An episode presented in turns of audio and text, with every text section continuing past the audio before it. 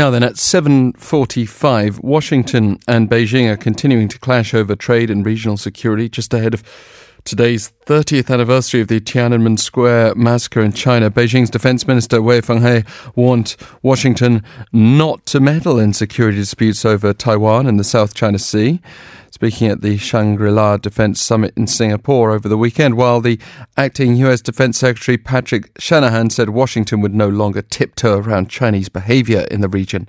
And the conflict goes beyond the continent into the Arctic as China's been showing its ambitions to expand investment and involvement in the northern region, which has drawn opposition from the US. Let's discuss further with Dr. Lawson Brigham, Distinguished Professor of Geography and Arctic Policy at the University of Alaska Fairbanks and Global Fellow of the Wilson Center. Thank you for joining us. Yes, thank you, Alex. And what kind of opportunities really does the Arctic offer? You might think of this as as, being uh, an expansive wasteland in some respects, uh, certainly beautiful to look at, certainly alluring for explorers. But for Beijing, commercially and scientifically, what is the motivation? Full of resources. Top of the world is full of uh, oil, gas, uh, hard minerals, uh, you you name it. Maybe even fresh water in the future. So it's, I mean, my my sense is that uh, China's looking for another source for natural resources uh, to fuel its economy and its large population into the future. How much progress has China made, though, in, in, building its Silk Road northward, the so called Polar Silk Road? Well, the Polar Silk Road, I mean, uh, it's a novel idea, I guess I would say. I mean, the place is really the Northern Sea Route in the Russian Maritime Arctic. To call it something different is uh, a bit of hubris, but nonetheless, uh, they've made some progress, I guess.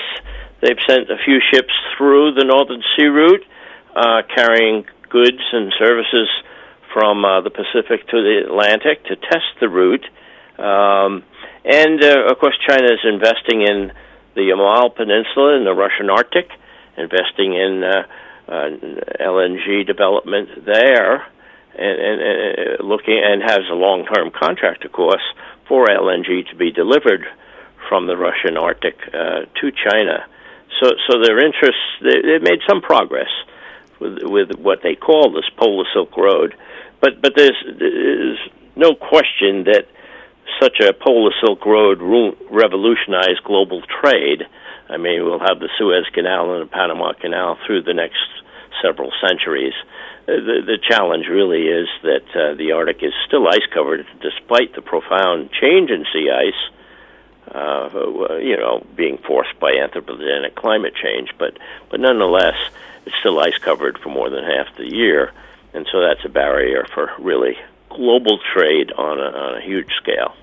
A very physical barrier, but China has been pursuing ties with Iceland, Greenland, Denmark, um, tell us more about the way in which China has been leading its diplomacy with those regions. Well, it's, it's to develop infrastructure where they could have uh, some trade points, some ports, uh, and develop the natural resources in those places, particularly uh, Greenland, and uh, have uh, a port or uh, available infrastructure in a place like Iceland. Maybe develop an airport in, in, in Nuuk Greenland and and so uh, those initiatives I think are related to having presence and influence, but particularly related to facilitating um, the development of natural resources. Uh, China, of course, we haven't spoken about this yet, but uh, is a big, reasonably large player now in, in, in scientific research, both in Antarctica and the Arctic.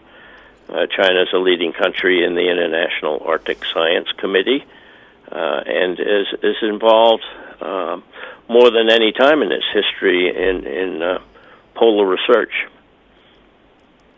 Now, to a certain extent, if some of that physical barrier, the ice, was to uh, recede a little or melt, that would actually uh, potentially boost some of those sea routes. Is it cynical to suggest that anyone would would want that to happen, though, for, for the wrong reasons? Well, I mean, it's it's correlated with climate change, of course. I mean, it's it's the use of uh, greenhouse gas, uh, the increase in greenhouse gases, and the warming of the planet, which is reducing the the ice cover at the top of the world, and and and so uh, provides uh, potential longer seasons of navigation. Uh, but but all of it, whatever it is, is driven by economics. The economics of natural resource development, in other words, uh, global commodities prices, but also the economics of the global shipping enterprise, which is uh, complicated. And uh, I, I think what people misinterpret is that that uh, the global container shipping liner companies that move a vast amount, the majority of the world trade carried in containers, that they would in fact use the Arctic, and that's not the case. I mean, most of the ships using the Arctic and gaining greater access and longer season navigation are ships like tankers, bulk carriers carrying copper, nickel, tin, zinc, etc., and and of course LNG carriers, uh, some modern ice-breaking huge ships that are carrying LNG out of the Russian Arctic uh, to global markets uh, in the Pacific and, and global markets, of course, in the Atlantic and Europe. Well, it's, so it's something it's, we've heard a lot about by many. Uh, this this uh, global trade route, Arctic routes, is somewhat misinterpreted. Okay, I mean it's something we've heard a lot about here. Uh, potential piping in gas from, from Russia, but we still have our major political obstacles with North Korea to deal with on that front. Um, let's talk a little bit more about the the geopolitical situation between the US and China.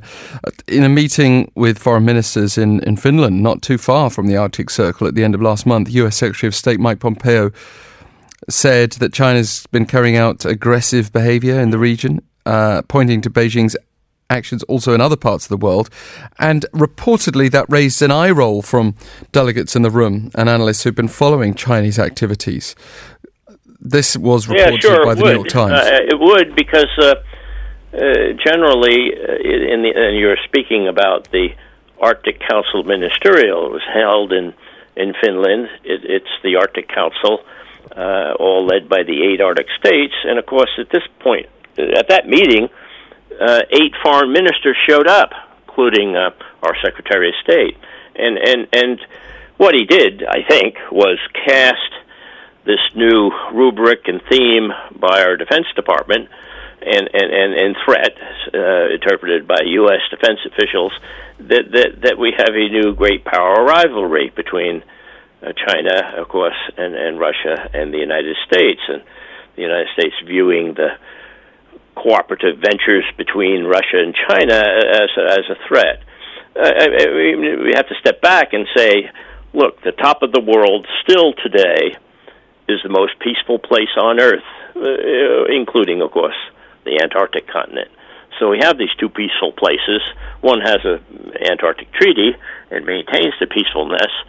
The, the question is, uh, and, and how the Secretary of State articulated this, is how this great global new rivalry, how does it move into the Arctic? I mean, myself and, and others see it, uh, the Arctic as economic opportunity, and and uh, certainly it's a ocean space. It's part of the global security arena. It's been that way uh, for decades, for 50 years, and so and we we operate. Uh, and other countries nuclear submarines in the Arctic. We have air power. We, the United States, have air power in the Arctic. Not much of that has changed since the second since the, the Cold War. Uh, and and the question is really how much of a security change has there been? Uh, it, it, it's hard to tell. There, there's been military security buildup in the United States, in Alaska, and across the Russian Arctic. Uh, but but I would say it's not clear how much military buildup has been by the Chinese in the Arctic. They've operated some research vessels, of course. Uh, they're investing in uh, infrastructure and, and, and uh, commercial development of, of the area. Um, it, it's not 100% clear how they view it militarily. Their Arctic white paper, so to speak, their Arctic strategy that was uh, uh, released in, in in uh, in January speaks to uh, does not speak at all to military uh, issues for the Arctic. Does not mention the word military. Right. Or, or uh, so so it's kind of fascinating. Uh, different interpretations, but I, I see it just as our Defense Department and, and our uh, Secretary of State kind of pushing this theme of of this uh, new rivalry, a global rivalry, and and and uh, they see uh, part of it as extending into the Arctic.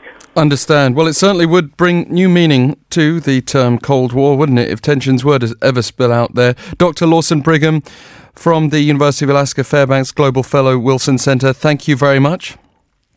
Yes, thank you for the opportunity and good morning to everyone. Like, likewise. Um, we are getting some details from Hungary. Just to let you know, the Foreign Ministry's confirmed a man whose body was recovered Monday morning in the Danube is a man in his 60s who was one of the Korean passengers as part of a tour group that went missing after that boat capsized last week. The man was found 102 kilometers away from the site of the sinking, just to give you an indication. Authorities are still trying to identify a female body that was found nearer the boat's stern. This morning continues next.